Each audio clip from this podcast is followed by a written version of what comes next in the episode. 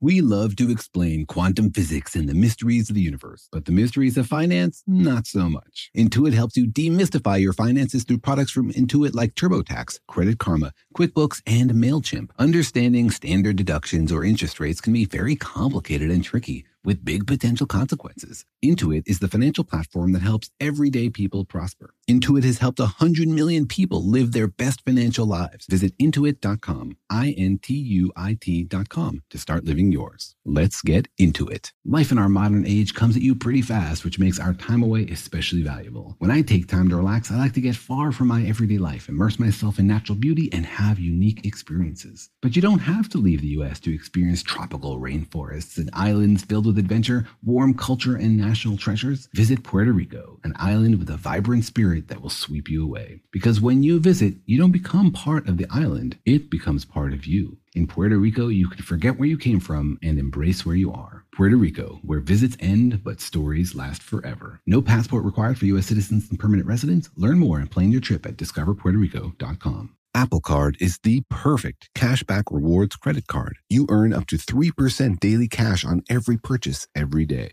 That's 3% on your favorite products at Apple, 2% on all other Apple Card with Apple Pay purchases, and 1% on anything you buy with your titanium Apple Card or virtual card number. Visit apple.co slash card calculator to see how much you can earn. Apple Card issued by Goldman Sachs Bank USA, Salt Lake City branch, subject to credit approval. Terms apply. What's up? This your boy Lil Duval, and check out my podcast, Conversations with Unc, on the Black Effect Podcast Network. Each and every Tuesday, Conversations with Unc podcast feature casuals and in-depth talk about ebbs and flows of life and the pursuit of happiness. Unlike my work on stage, I tap into a more serious and sensitive side to give life advice and simply offer words of encouragement, yet remind folks to never forget to laugh. Every Tuesday, listen to Conversations with Unc, hosted by Lil Duval on the Black Effect Podcast Network, iHeartRadio app, or wherever you get your podcasts. Presented by AT&T. Connecting changes everything.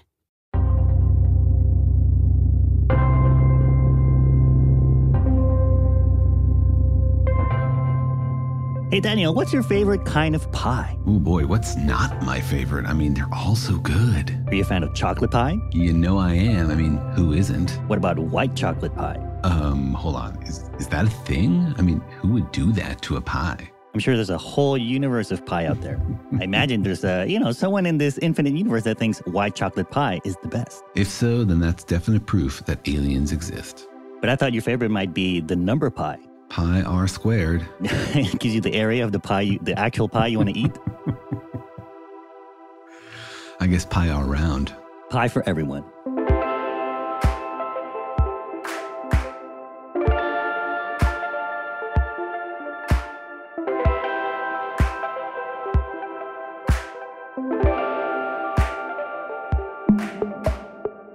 I'm Jorge. I'm a cartoonist and the author of Oliver's Great Big Universe.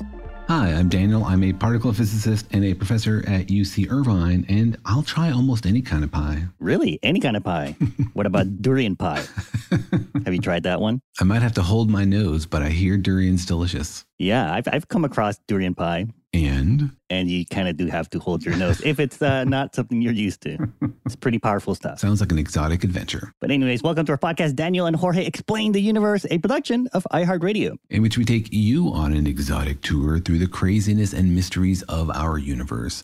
We hope to explain to you everything that makes sense to us and everything that doesn't make sense to us about the way this amazing, beautiful, sometimes tasty, and sometimes stinky universe works. That's right. It is a delicious universe and fragrant as well, full of amazing facts and incredible processes going on, all of which we uh, take together, mix it up, put it inside a, a crust, and bake it for you here on the podcast. One of the deepest but most concrete mysteries of the universe is what's it all made out of anyway? What's out there in the universe? How much of it is this stuff? How much of it is that stuff? And why? Mm, Daniel, would you eat mystery pie? Like if somebody gave you mystery pie, would you still eat it? Depends on the somebody, I gotta say. yeah, I guess, I guess if it's like a 10 year old, you don't want to try a mystery pie. But if it's like a famous chef, maybe. Yeah, Yeah, sure, absolutely. Yeah, I'll eat a mystery pie, no problem. What if it's like a world famous 10 year old chef? Is this some reality prank show? Then probably no. that sounds like a great idea for the next uh, YouTube hit. Mystery pie. But one reason you might take a bite of mystery pie is just your curiosity. You want to know what kind of pies are out there in the universe, what's possible to make out of the basic building blocks, what kinds of stuff are there in the universe. In the end, that provides some crucial context to the nature of our existence. Are we made out of the most common stuff? What other kinds of stuff is out there? How does it all come together to make this glorious cosmos? I guess the universe is kind of like a deep dish pie of mystery, isn't it? Because there's so much we don't know about it. 95% of the universe is a total mystery to us. Exactly. And we can take this pie metaphor one step further and describe what the universe is made out of in terms of a pie chart, basically. Some fraction of the universe is made out of our kind of matter, another fraction is made out of dark matter, a much bigger fraction is dark energy, mysterious stuff we don't even know.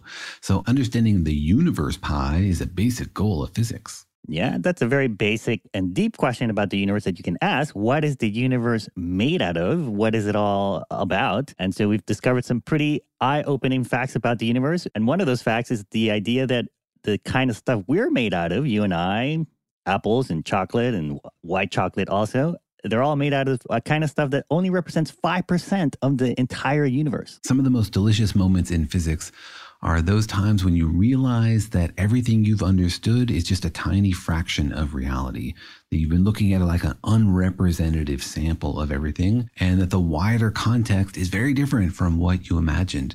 It's like you're opening a third eye to understanding what the universe is really like. And in the last few decades, that's been our experience, discovering that most of the universe is not the kind of stuff that makes up me and you and hamsters and llamas and pies. And stars and galaxies. It must have been pretty incredible to you know think that all of these thousands of years of science and knowledge seeking as, as humans uh, have all been just for the 5% of the universe that we now know we represent. Yeah, and it's sort of a special moment in science when we know very well how little we know. We're always prepared for the fact that there's stuff we don't know out there, but now we can measure very precisely what fraction of the universe is the stuff we know anything about, which tells us very accurately how little we know about the universe. Yeah, and so today on the podcast, we'll be asking the question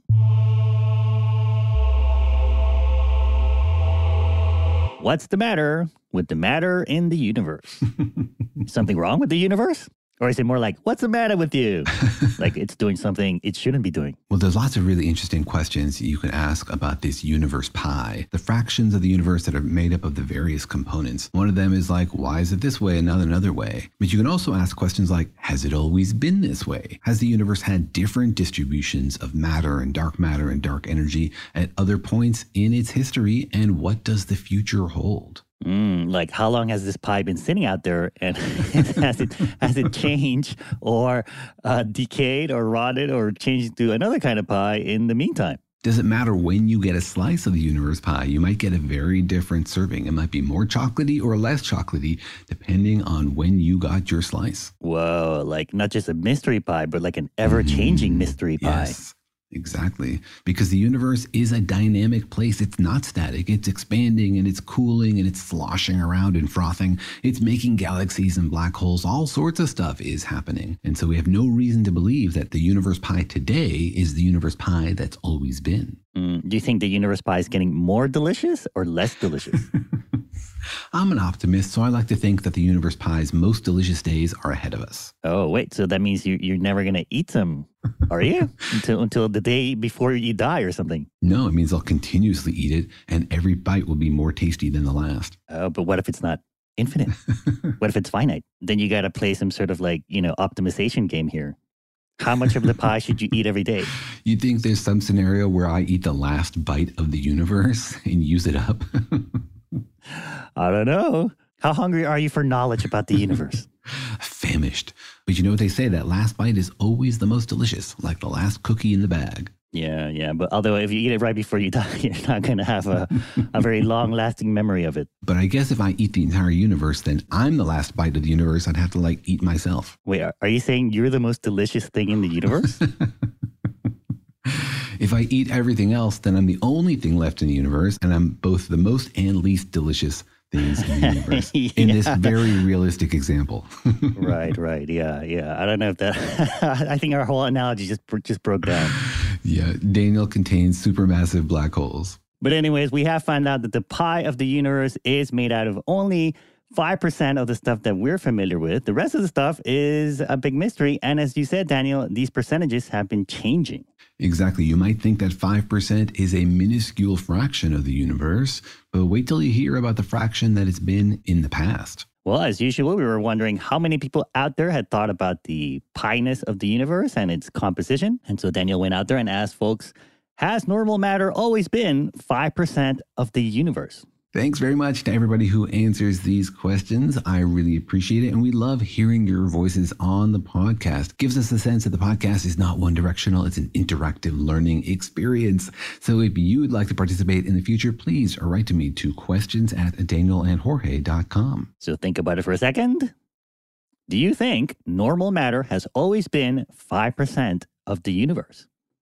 Here's what people had to say. Well, I guess you've got normal matter and you've got dark matter, and you've got dark energy. I know that dark energy is getting bigger as the universe expands. So I would guess that when the universe was really small, just after the Big Bang, there wasn't any dark energy. So therefore, normal matter would have been a much greater proportion. I don't think that there is any reason for that percentage to be constant. But to assume that is also to assume that regular matter, dark matter, or dark energy to be created spontaneously. No, normal matter has not always been 5% of the universe. Dark, during the Big Bang, as far as I know, normal matter and antimatter almost had a 1 1 ratio, but normal matter won out and is therefore part of our known universe. As for dark matter and dark energy, I don't know about that part.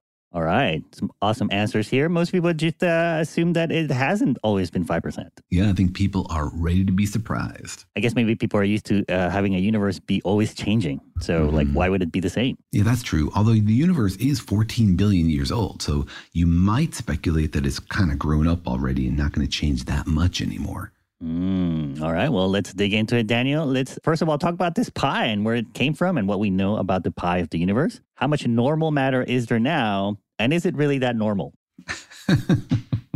normal is really a very inappropriate label for our kind of matter because we're not the biggest chunk of the pie at all. Really, we should call that like familiar matter or just our kind of matter or something. Delicious matter.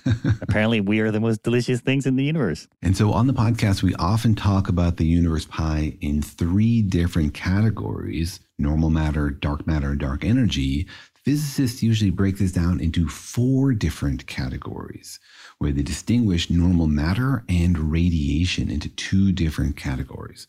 So let's break that down. Normal matter is the kind of stuff that you and I are made out of. Things built out of quarks and electrons, which usually go to making protons and neutrons, and then electrons make atoms, etc. So all the atomic matter, but it also includes things made out of exotic quarks, top quarks and down quarks and bottom quarks, stuff that doesn't make up the proton and the neutron, but can be created in the universe. All this kind of stuff we call baryonic matter or normal matter.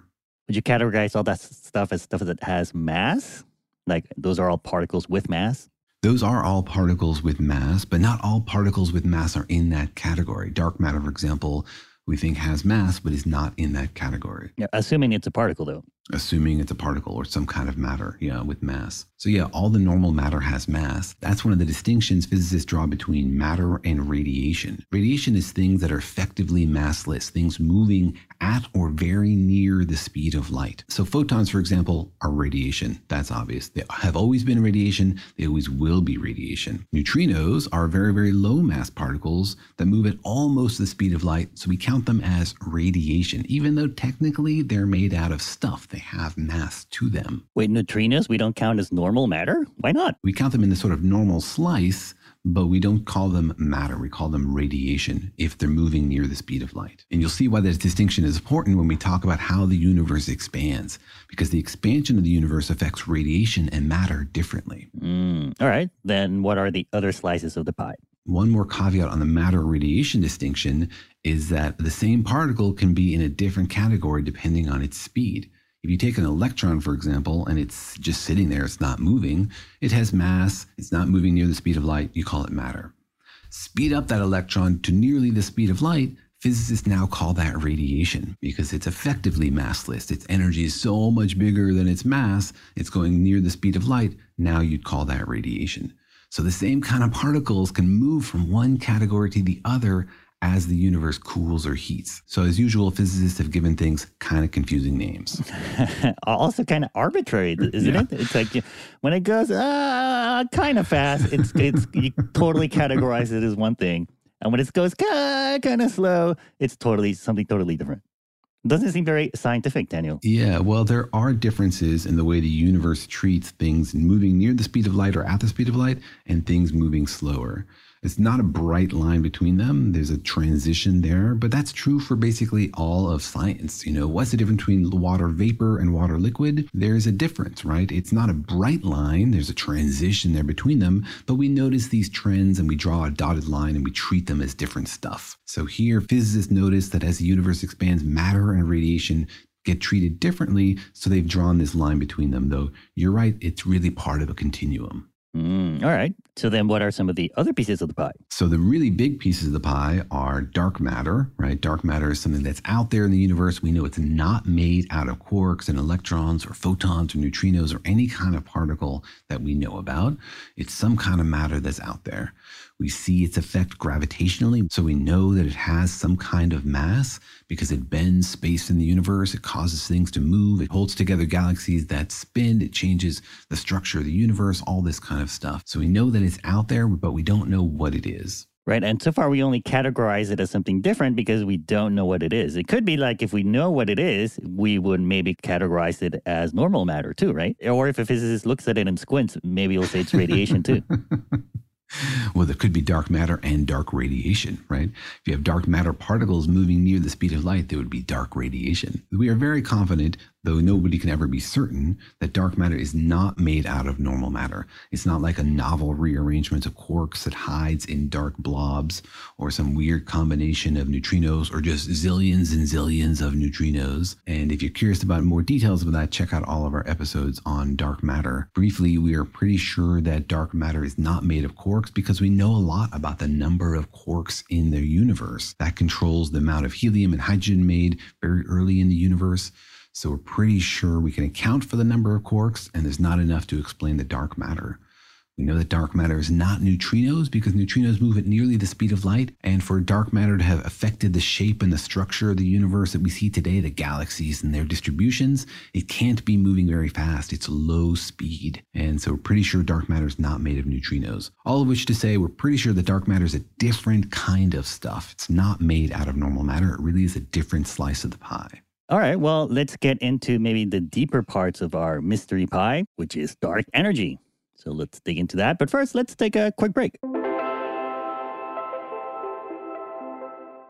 The financial universe out there can seem like a vast place full of scary mysteries and exciting possibilities, but it can also be overwhelming to navigate, especially when you're first starting out in life. It feels sometimes like just one wrong turn could send you hurtling endlessly towards a financial black hole. But don't worry, you don't have to navigate the financial universe on your own. With the right tools, you can master the financial universe and chart your course with confidence. Intuit helps you navigate the financial universe through products from Intuit like TurboTax, Credit Karma, QuickBooks, and MailChimp. Intuit is the financial platform that helps everyday people prosper. Whether you're trying to manage your money or trying to run a business, Intuit gives you the confidence to take control of your finances so you can live your best life. Intuit has helped a hundred million people live their best financial lives. Visit intuit.com, I N T U I T.com to start living yours. Let's get into it. You know that feeling after you've done a deep spring clean of your house when you realize, wow, how have I been living like this? It's kind of like how you feel when you find out you've been paying a fortune for wireless, while Mint Mobile has phone plans for $15 a month when you purchase a three month plan. Wow, how have I been affording all this? So it's time to switch to Mint Mobile and get unlimited talk, text, and data for $15 a month. Personally, I've used Mint Mobile and the calls are always so crisp and so clear. All of their plans come with high speed data and unlimited talk and text delivered on the nation's largest 5G network. So it's time to ditch your overpriced wireless and go with Mint Mobile's limited time deal for three months of premium wireless service for 15 bucks a month. To get this new customer offer and your new three month unlimited wireless plan for just 15 bucks a month, go to mintmobile.com slash universe. That's mintmobile.com slash universe. Cut your wireless bill to 15 bucks a month at mintmobile.com slash universe. $45 upfront payment required, equivalent to $15 a month. New customers on first three month plan only. Slower speeds above 40 gigabytes on unlimited plan. Additional taxes, fees, and restrictions apply. See Mint Mobile for details. eBay Motors is here for the ride. Remember when you first saw the potential? And then through some elbow grease, fresh installs, and a whole lot of love, you transformed a 100,000 miles and a body full of rust into a drive that's all your own. Look to your left, look to your right. It's official. No one's got a ride like this. There's nothing else that sounds like, feels like, or looks like the set of wheels in your garage. With over 122 million parts, you can make sure your number one ride or die stays running smoothly, so there's no limit to how far you can take it. Brake kits, turbochargers, engines, exhaust kits, roof racks, LED headlights, bumpers, whatever your baby needs, eBay Motors has it. And with eBay Guaranteed Fit, it's guaranteed to fit your ride the first time, every time, or your money back. Plus, at these prices, well, you're burning rubber, not cash. Keep your ride or die alive at ebaymotors.com. Eligible items only, exclusions apply. Hey, this is Jodie Sweetin from the podcast How Rude Tanneritos. As a nostalgic voice from your past, I'm here to remind you that amongst the stressful and chaotic existence we live in 2024, you deserve to get away. It's time for a vacation, no matter when you're hearing this. And let me tell you how you'll get there. The 2024 Hyundai Santa Fe. Want to bring the family to the mountains with the Santa Fe's available H-Track all-wheel drive? Well, it's got standard third row seating and available dual wireless charging pads for the kids who just want to stare at their phone and not talk to you. You know what I mean. Visit HyundaiUSA.com or call 562-314-4603 for more details. Hyundai, there's joy in every journey.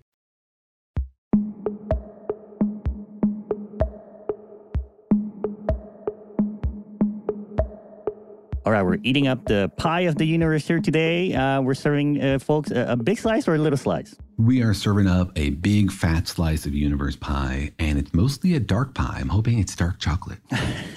You're hoping. What else could something dark in a pie casing yeah. Mm. Mud pie is the most innocent example. There you go, boysenberry.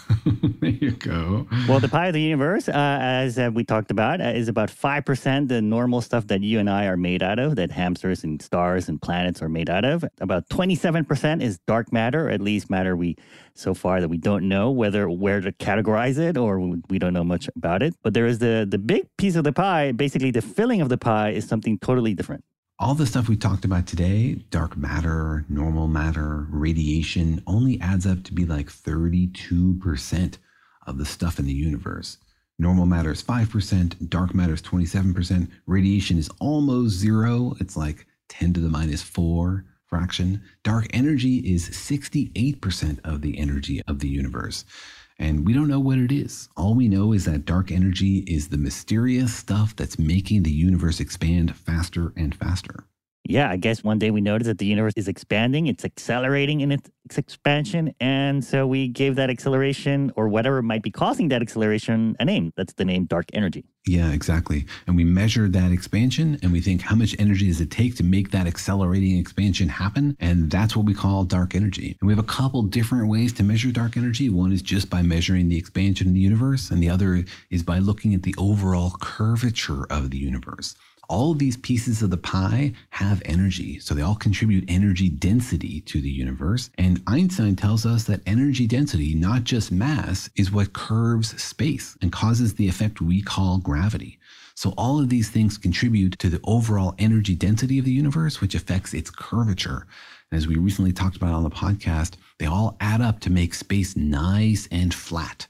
They all add up to what we call the critical density. We can measure the sum of all of these components by measuring the overall curvature of the universe. Mm, it's a flat pie universe. It's more like a pizza pie, you're saying. it's a thin and crispy pie, not a deep dish. Well, I guess I have a question, which is like, what form is dark energy present in the universe? Like, is it actually there Or is it kind of like hidden behind the scenes that it only comes out when to expand the universe? We don't know what dark energy is. Like, we don't have a microscopic picture of what it looks like or what it's doing or how it works. We know really very little about it. It fits into our model of the expansion of the universe and the accelerating expansion of the universe if it does a couple of things. If it's some kind of field, the way that light is a wiggle in the electromagnetic field, we imagine some other new kind of field, some kind of field that has high potential energy. The way, for example, the Higgs field has high potential energy. It's stuck in its little local minimum, which is why it has so much energy stored in it. So if you have some field with a bunch of potential energy stored in it, it has this accelerating expansion effect according to general relativity. So that's basically all we know about it. We don't know what field it is. We don't know why it exists. It's a big mystery. If you try to ask like, well, do the fields we know about, can they provide that potential energy? Do the calculation? It turns out the answer is no. And the fields we know about are off by about a factor factor of 10 to the 100. So we're really very clueless about what it is that's creating this accelerating expansion. And when you hear dark energy, you should really just think about it as a description of our observation of the expansion, not any sort of understanding of what's causing it. I wonder if it's like if you take two bowling balls and you connect them with an invisible spring, and then you bring the bowling balls together, you're creating like a some stored potential energy between the two bowling balls. It's like you can't see it, but it's there there's that potential energy hitting there. Is and dark energy sort of like that? Like there's something about space that has this potential energy stored in it that's making everything accelerate and get bigger. Yeah, that's a great description. Potential energy can be sort of invisible, right? It's just the configuration of that field. That's what potential energy is. Like you put that bowling ball up on a shelf, it's got energy stored in its configuration, the fact that it's up on the shelf and not on the floor. Now you take a field and you displace it from zero. You say, okay, the field has some value. And fields can have all sorts of different potential energies depending on their values. And so this particular field, whatever it is, seems to have a lot of potential energy stored in it in whatever configuration it happens to be in. It's like an infinite number of invisible bowling balls stored on shelves everywhere in space. Or like an infinite number of invisible springs tied between different uh, everything together, right? Yeah. That are pre-compressed. Exactly. And there's a seeming contradiction here in dark energy. Like on one hand, we say dark energy is 68% of the energy in the universe. You might think, wow, it's overwhelming, it's dominant, it controls everything. But in our lives and in our experience and in our solar system, dark energy is basically negligible. Like we didn't discover it until we looked at the expansion of the universe on large scales. You can't see it in the solar system. You can't feel it with gravitational experiences here on Earth because dark energy gets stronger over greater distances. It's the opposite of gravity. Gravity gets weaker over greater distances. Like you have two bowling balls next to each other, they feel each other's gravity. You put one on Jupiter, you can basically ignore the gravity of the other bowling ball. But dark energy, because it's a feature of space itself, as you get more space between stuff, it gets stronger and stronger. So you don't see dark energy unless you're looking over really, really large distance scales. And so it has no effect on my life or your life or our life in the solar system or super high precision measurements of the orbit of Jupiter can't detect any dark energy, but it is the dominant fraction of energy in the universe. I guess it's a reminder of how big the universe is, right? Like places like Earth, where you have a lot of normal matter clumped together or even our solar system, they're pretty rare in the universe, right? Like outside the Earth, it's mostly empty space. Outside of the solar system, it's it's even more empty space. In the same way that dark matter overwhelms the kind of matter in the universe, that's also not in our experience, right? Like you can't detect dark matter in our solar system by looking at like how the Voyager probe moves in its gravity, and that's because it's spread out through all that empty space. Dark matter is just not nearly as clumped as normal matter. So all the space between us and other stars where there's almost no normal matter is smoothly filled with dark matter. So as you say, the bigness of the universe means that that adds up to a big chunk of the pie. All right, well, let's summarize the pie then. We know that the pie of the universe is about 5% normal matter, 27% dark matter, almost zero radiation, and about 68% dark energy. That's the pie of the universe as we know it today. And so the big question of the episode today is Has that always been the case? Has it always been those percentages? And will it change in the future? So, what do we know, Daniel? So, we know that these fractions can change and have changed and were radically different earlier in the history of the universe, and very likely will be radically different in the future of the universe. And it turns out we live in a very peculiar time in the history of the universe when these fractions are at all similar to each other. Most times in the universe, one of these fractions totally dominated. And in the deep future of the universe, we expect one of these fractions to totally dominate. Sort of weird that things are kind of at all in balance right now. Mm. Well, I guess there are different ways that the universe can change its composition, right? Like Mhm. Maybe uh, normal matter turns into dark matter or dark matter turns into dark energy or something. Like pi is, is there but, the ingredients change uh, from one to the other. Or you could have like the pie is growing and just like every day there's more dark energy there's more dark matter and so the percentages change in that way right? So in which way is the universe changing? So, in all of those ways, number one, a certain kind of stuff can turn into other kinds of stuff. For example, matter can emit radiation. An electron hanging out in the universe can give off a photon that increases the radiation fraction of the universe. Photons can turn into matter. A photon can convert into an electron and a positron. That's converting radiation into matter. Very straightforward. And these kind of processes happen also, we think, between normal matter and dark matter. And we can dig into that in a minute. Also, the universe is expanding, and as it expands, the various fractions get treated differently. They dilute differently as the universe gets bigger. Finally, the universe is cooling, it's lowering in temperature. And as the temperature gets colder, some of these processes that convert one thing to another turn on or off at various times. So, all of these things change through the history of the universe because of all of those reasons. Mm, interesting so there are many ways in which the universe is changing although I, I feel like you forgot the third way in which the universe can change What's that, puberty? uh, no, when a physicist, uh, you know, looks at it differently or wakes up differently one morning and says, "Ah, "I think that's radiation." No, you know, today that looks like normal matter to me. There's always an arbitrariness to how we call these things. And, you know, I look forward to arguing with alien physicists about the meaning of radiation. But as you said, the universe has gone through a lot of changes in its body. I guess it's it's um, go- gone through puberty or is going through puberty. And so, Daniel, maybe step us through what some of these changes have been and what are they like? What happened in them? So let's start at the very beginning, zoom back to the earliest point we know, which is when the universe was very dense and very hot. Right, filled with some kind of plasma. We don't know what happened before this. We don't know what came before this to create this hot, dense plasma.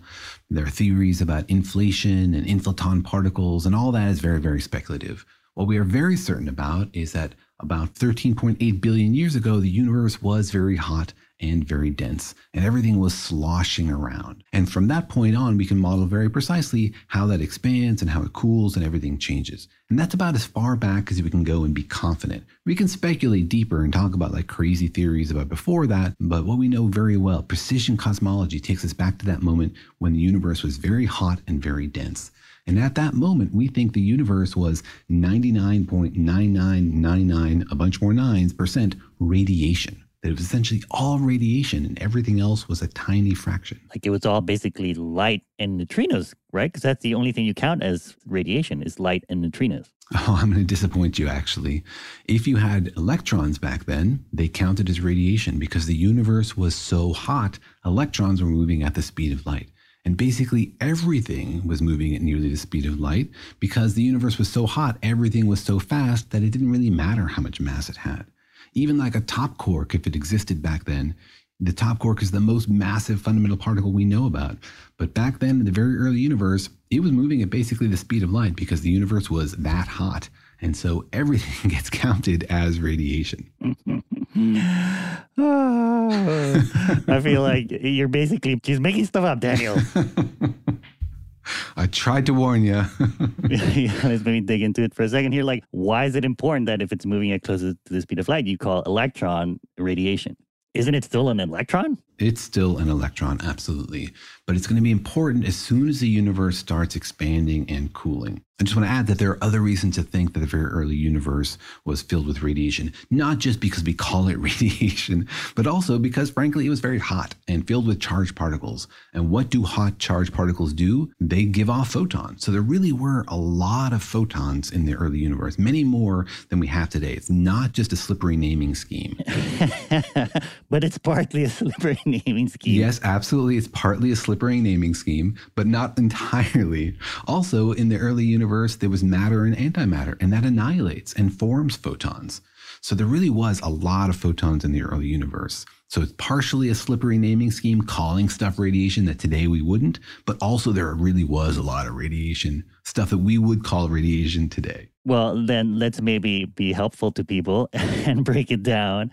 Out of this, what you call radiation, how much of it was actually light and how much of it was electrons or quarks or, you know, things with that today we would call normal matter.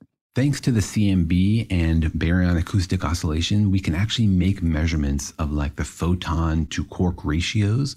So we do have those numbers. They change sort of rapidly as the universe is cooling. Okay, so then, um, so then, what was causing these changes between like electrons and photons? So what happens very early on is the universe starts to expand. Right. What's happening is more space is being created, but you're not creating more stuff. Right. And so what happens if you have like 10 particles in a tiny box and then you make the box bigger, well, now the density decreases, right? And it gets more dilute. And that makes sense. So the energy density is dropping, dropping, dropping. So that's how it works for matter, right? You increase the box, you get a drop in energy density. For radiation, the rules are a little bit different. For radiation, the energy density actually drops faster as you increase the size of the box because the particles get redshifted. The expansion of space stretches the wavelengths of these particles. Of the photons. But doesn't it stretch also the electron? If they're moving very fast, if they're treated as radiation, and that's the distinction. If you're considered radiation, it's because effectively you have no mass, which makes your wavelength expand as space gets expanded. That means that your energy density is dropping more quickly because not only are you getting more dilute, you're also getting redshifted. So as time goes on, the energy density of radiation drops faster than the energy density of matter, which does two things. One, now some of that radiation slides over into the matter category, and also the radiation slice of the pie starts to decrease relative to the matter slice of the pie. Mm, okay, I think what you're maybe saying is that as the universe expands, the amount of energy that's stored in momentum is changing. That's really kind of what's happening, right? And so at some point, for example, the electrons were mostly momentum because they were going so fast. But at some point, they slowed down so much that they were mostly just the mass of the electron. Yeah, that's exactly right. But remember that there's something else also happening for photons, right? Photons do get redshifted.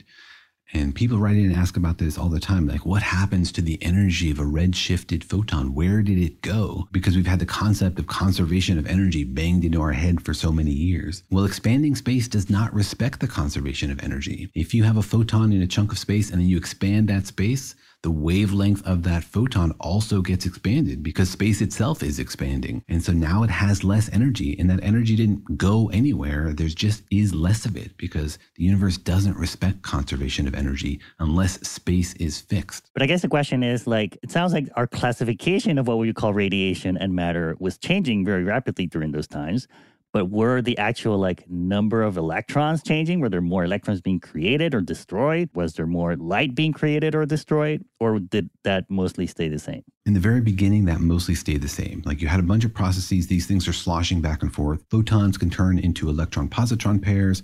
Electron positron pairs can annihilate back into photons. The very early universe we think was in thermal equilibrium that you had all these things going in both directions and they basically equalized. That's what happens at a hot plasma if you give it enough time. Then the universe is expanding and some stuff gets slowed down, so it falls out of the radiation category into matter. And stuff that got left in the radiation category is losing energy density compared to the matter category. So now the matter category is growing and the radiation category is dropping. And so eventually we get to a matter dominated universe. The universe started out dominated by radiation, but as it expands and cools, it becomes a matter dominated universe. Mm. And so, in that way, you would say that the percentages of matter and radiation in the universe were changing.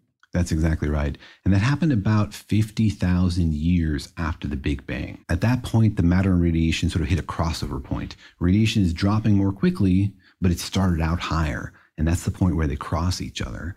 Meanwhile, dark energy is humming along at like a tiny fraction of the universe, like 0.0001 this whole time, playing the long game, waiting for its turn to dominate. But at around 50,000 years, the universe became matter dominated. It was cooled enough that a lot of stuff slowed down and became essentially called matter, and the photon energies got decreased because of this radiation stretching. Mm, interesting. Let's get into then the long game of dark matter and the newcomer, dark energy, and how it took over the entire pie of the universe. Let's dig into that. But first, let's take another quick break. The financial universe out there can seem like a vast place full of scary mysteries and exciting possibilities, but it can also be overwhelming to navigate, especially when you're first starting out in life. It feels sometimes like just one wrong turn could send you hurtling endlessly towards a financial black hole. But don't worry, you don't have to navigate the financial universe on your own. With the right tools, you can master the financial universe and chart your course with confidence. Intuit helps you navigate the financial universe through products from Intuit like TurboTax, Credit Karma, QuickBooks, and MailChimp. Intuit is the financial platform that helps everyday people prosper. Whether you're trying to manage your money or trying to run a business, Intuit gives you the confidence to take control of your finances so you can live your best life. Intuit has helped a hundred million people live their best financial lives. Visit intuit.com, I N T U I T.com to start living yours. Let's get into it. eBay Motors is here for the ride. Remember when you first saw the potential? And then, through some elbow grease, fresh installs, and a whole lot of love, you transformed a 100,000 miles and a body full of rust into a drive that's all your own. Look to your left, look to your right. It's official. No one's got a ride like this. There's nothing else that sounds like, feels like, or looks like the set of wheels in your garage. With over 122 million parts, you can make sure your number one ride or die stays running smoothly, so there's no limit to how far you can take it. Brake kits, turbochargers, engines, exhaust kits, roof racks, LED headlights, bumpers, whatever your baby needs, eBay Motors has it. And with eBay Guaranteed Fit, it's guaranteed to fit your ride the first time, every time, or your money back. Plus, at these prices, well, you're burning rubber, not cash. Keep your ride or die alive at ebaymotors.com. Eligible items only, exclusions apply. Hey, this is Jodie Sweetin from the podcast How Rude, Tanneritos. As a nostalgic voice from your past, I'm here to remind you that amongst the stressful and chaotic existence we live in 2024, you deserve to get away. It's time for a vacation, no matter when you're hearing this. And let me tell you how you'll get there. The 2024 Hyundai Santa Fe. Want to bring the family to the mountains with the Santa Fe's available HTRAC all wheel drive? Well, it's got standard third row seating and available dual wireless charging pads for the kids who just want to stare at their phone and not talk to you. You know what I mean. Visit HyundaiUSA.com or call 562 314 4603 for more details. Hyundai. There's joy in every journey. Life in our modern age comes at you pretty fast, which makes our time away especially valuable. When I take time off to relax, I like to get far from my everyday life to immerse myself in natural beauty and have a unique experience. But you don't have to leave the United States to experience tropical rainforests and islands filled with adventure, warm culture, and national treasures. Visit Puerto Rico, an island with a vibrant spirit that will sweep you away. People from Puerto Rico are called Boricuas, but it's not just a name, it's a spirit, a flavor, a rhythm that you can only find in one place on earth. Puerto Rico. It's embodied by these proud, passionate people, and you'll feel it in every part of the island. When you bask in the warmth of the beaches, when you taste the love in the food, when you embrace the call of adventure, you'll find the Boricua spirit in yourself as well. Because when you visit, you don't become part of the island, it becomes part of you. You can forget where you came from and embrace where you are in Puerto Rico, because your visit ends, but the stories last forever. No passport is required for U.S. citizens and permanent residents. Learn more and plan your trip at discoverpuertorico.com.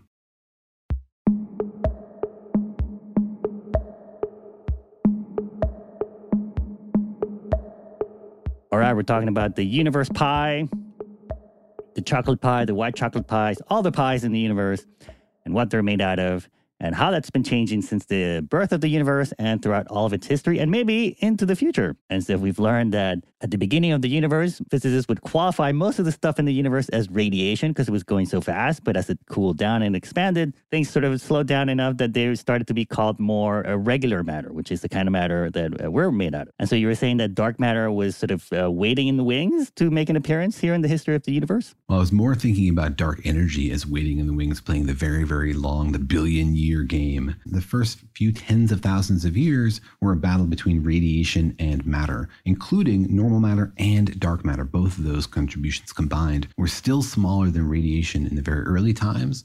then after about 50,000 years, matter together overwhelmed the radiation category. And that includes dark matter and normal matter. But there's an interesting mix there between the matter and the dark matter fractions. Like there were a bunch of electrons and there were a bunch of protons, but we also think there was a lot of dark matter in the early universe. And we suspect very strongly that in the early universe, matter and dark matter were turning into each other, that there was some kind of force that allowed one to turn into the other or back. Wait, and so in the point zero zero zero zero zero one percent of stuff in the early universe that you call matter, you're also including dark matter in there. Also including dark matter in there, exactly. And we think that there was a higher percentage of that that was dark matter than there is today. That of the matter section of the pie, dark matter plus normal matter, that there was more dark matter as a fraction than there is today. And you're saying that dark matter can turn and was turning into regular matter and vice versa because it was so hot? Yes, and we don't understand how this works because we don't know what dark matter is and whether it's a particle and what forces it feels. But in order to tell the story and be consistent with everything we understand, there needs to be some mechanism for dark matter and normal matter to slosh into each other to explain how we got from having more dark matter in the early universe to having less of it today. The story goes something like this Dark matter, we think, is some massive particle, some very heavy particle. And as the universe is cooling, matter and dark matter are turning back and forth into each other. But as things get colder and colder, matter can no longer turn into dark matter because dark matter is too heavy. No longer is there enough energy around to smash together normal matter particles and turn it into dark matter. So dark matter creation stops, but dark matter annihilation doesn't. Dark matter is still turning into normal matter, right, in that one direction, but the reverse process is no longer happening. So instead of being in balance, now dark matter is turning into normal matter, but it's not happening the reverse. And so the dark matter fraction shrinks. Whoa. So, like the regular matter was growing. In the early universe, some dark matter got turned into normal matter and then it got frozen out, right? It didn't get turned back into dark matter like it did when things were hot and sloshing around freely. Mm. Then the pie baked. exactly. Somebody baked the pie. And then as the universe expands, it cools further and there's less and less dark matter, then there's not enough dark matter around for there to be much annihilation. So dark matter stops turning into normal matter and it gets freezes in or baked in, I guess you could call it in our analogy, but in physics terms, they call it dark matter freeze out. So then when, when did this freeze out or baking happen? It happened about 10 to the minus eight seconds after the Big Bang. Whoa, what? And since then, it's been the same proportion of regular matter and dark matter? Yeah. The dark matter normal matter fraction got frozen in very early on as the universe expanded and cooled. And then the radiation normal matter fraction changes as things expand further. And that turnover point was like 10,000 years. So there's lots of really fascinating timescales here. Okay, so then since 10 to the minus second, since the Big Bang, and we've had the same amount of regular matter and dark matter, it, it, sounds like what you're saying. And so those proportions stayed the same, right? It would be about um, five to one, right? Mm-hmm. But then uh, waiting in the wings, you're saying there was dark energy. So back then there was no dark energy? There was not no dark energy, but there was less universe than there is today. And dark energy is built into space. Every chunk of space comes with dark energy. So you have less universe, you have less dark energy, but it's constant in density, right? More universe, less universe. You don't change the density of dark energy. But as you expand the universe, you do change the density of matter and radiation. As we talked about, you expand the box, you have a smaller density of matter, and radiation drops even faster. So as the universe is expanding, both matter and radiation are having their energy density drop very, very quickly, but dark energy isn't. It's a constant density. You make more space, you get more dark energy. That doesn't happen for electrons. So as the universe expands, dark energy starts to creep up in its fraction. Although I wonder if you can make the case that dark energy was always there. Like if we don't know what it is and it's just like a hidden invisible potential energy that could um, move things, wouldn't you say it was already built in into the universe from the beginning? Yeah, that's exactly the model, right? We think it's an inherent part of space as long as you had space, you had dark energy, and it was there during this first 10 to the minus 8 seconds. But the other stuff had such a high energy density that it swamped the whole pie. The dark energy was always there with its same energy density. It was just small compared to the energy density of the other components, which then faded as the universe expanded. Mm, I guess what I mean is like if you're closing the universe off at, at a certain point and you're saying that the energy of the universe is not conserved, there's more energy being pumped into it. But if you count the pump, and where this energy is coming from, then maybe I wonder if you could say that uh, dark energy was always there at the same percentage. Yeah, perhaps. And there's lots of theories of dark energy and what it might be. Is it some kind of weird field? Is it some kind of other stuff? And so those various theories would upset these fractions if you included them. Yeah. And so that's how the universe pie has been changing. But it seems like it hasn't really changed much since 10 to the minus 8 seconds since the Big Bang except just that dark energy has been growing. Yeah, dark energy has been growing, which makes for a fascinating tug of war because dark energy is growing, but in the early universe, like a billion years in, we're still matter dominated, right? Radiation has faded away. We're in a matter dominated universe. The universe is expanding, but that expansion is now decelerating. It's slowing down because the universe is dominated by matter. And what does matter tend to do? It pulls things together right? It slows down the expansion of the universe. But because it was expanding still, even though it's decelerating, dark energy is creeping up and up and up. And dark energy makes the universe expand faster. And eventually, the universe expanded enough so that dark energy just took over. And around 8 billion years after the beginning of the universe, dark energy was the dominant fraction. And you'll see that the universe started to accelerate its expansion because dark energy takes over. And that's basically the future. Dark energy is a runaway process. If nothing else changes, dark energy will continue to grow as a fraction of the energy density of the universe, making the universe accelerate faster and faster, increasing the dark energy fraction faster and faster. All right. So then, in like a billion years from now, what's going to be the percentage or a pie breakdown of the universe? If you had to guess? well, it's like 68% dark energy now, and that's just going to increase. It's going to go to 90%, 95%, 99%.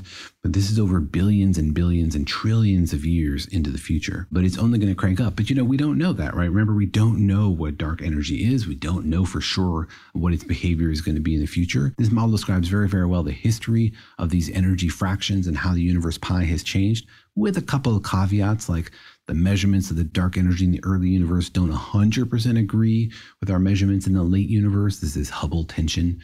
But mostly, this picture of the sloshing pieces of the pie holds together very well and matches all of our data. All right. So then in the future, normal matter, dark matter, and radiation, they're all going to stay the same amount, but the percentage is going to go down because dark energy is growing. And so in the far future, it's going to be like 99.999% dark energy then, the universe. Yeah, exactly. And the universe started out dominated by one fraction of the pie. It's going to end up dominated by another fraction of the pie. And there's this little window in the middle where multiple fractions are not zero. It's a very unusual time to be in the universe when you have a bunch of different kind of stuff around. You got dark matter, you got normal matter, you got dark energy all at the same time but according to you, we're still in the undelicious part of the history of the universe. Apparently, apparently things things can't get worse, but they can only get better. I wouldn't say undelicious. I'd say less delicious than the future. That's the optimistic way to think about it. Oh, there you go. And let's hope that dark energy uh, is the most delicious thing in the universe because that seems to be the only thing that's going to be around in the future, percentage wise. And caveats for those of you who like to think a lot about dark matter this assumes a fairly simple model of dark matter that it was in thermal equilibrium with everything else early in the universe. That doesn't have to be the case. You can have other theories of dark matter, axions, etc., that are so weakly coupled that hardly interact, so they're not thermally mixed with the stuff in the universe. There's lots of other ways you could change this picture. This is like the simplest model we can make that describes everything we see, and it works really pretty well. All right. Well, it's another big reminder that the universe is a big, mysterious piece of pastry out there. There's still a lot to learn, a lot to explore, a lot to taste, and a lot to bake as well. And as you take a big bite of the universe, remember that not only is our kind of stuff unusual in the universe, it's getting more and more unusual. And we live in an unusual time in the universe when our kind of stuff and dark matter is a really significant fraction of the stuff out there in the universe. Alien civilizations in the year 3 trillion will have a very different kind of physics to deal with. All right. Well, we hope you go out there and grab your piece of the pie of the curiosity and mystery of the universe. We hope you enjoyed that. Thanks for joining us. See you next time.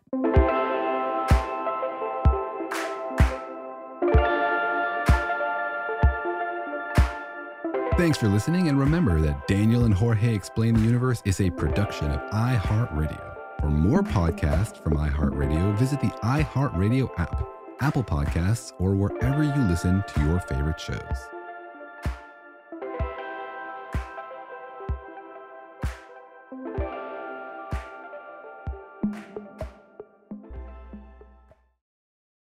This is it. We've got an Amex Platinum Pro on our hands, ladies and gentlemen. We haven't seen anyone relax like this before in the Centurion Lounge. Is he connecting to complimentary Wi Fi? Oh my, look at that! He is! And you will not believe where he's going next. The Amex dedicated card member entrance for the win! Unbelievable! When you get travel perks with Amex Platinum, you're part of the action. That's the powerful backing of American Express. Terms apply. Learn more at americanexpress.com slash with Amex. Life in our modern age comes at you pretty fast, which makes our time away especially valuable. When I take time to relax, I like to get far from my everyday life, immerse myself in natural beauty, and have unique experiences. But you don't have to leave the U.S. to experience tropical rainforests and islands filled with adventure, warm culture, and national treasures. Visit Puerto Rico, an island with a vibrant spirit that will sweep you away. Because when you visit, you don't become part of the island, it becomes part of you. In Puerto Rico, you can forget where you came from and embrace where you are. Puerto Rico, where visits end but stories last forever. No passport required for U.S. citizens and permanent residents. Learn more and plan your trip at discoverpuertorico.com. This episode brought to you by 20th Century Studios' Kingdom of the Planet of the Apes. Director Wes Ball breathes new life into the epic franchise. As a ruthless king attempts to build his empire at the expense of the remaining human race, a young ape begins a journey to fight for a future for apes and humans alike. Kingdom of the Planet of the Apes. Enter the kingdom in IMAX, now playing, and theaters everywhere. Get tickets now.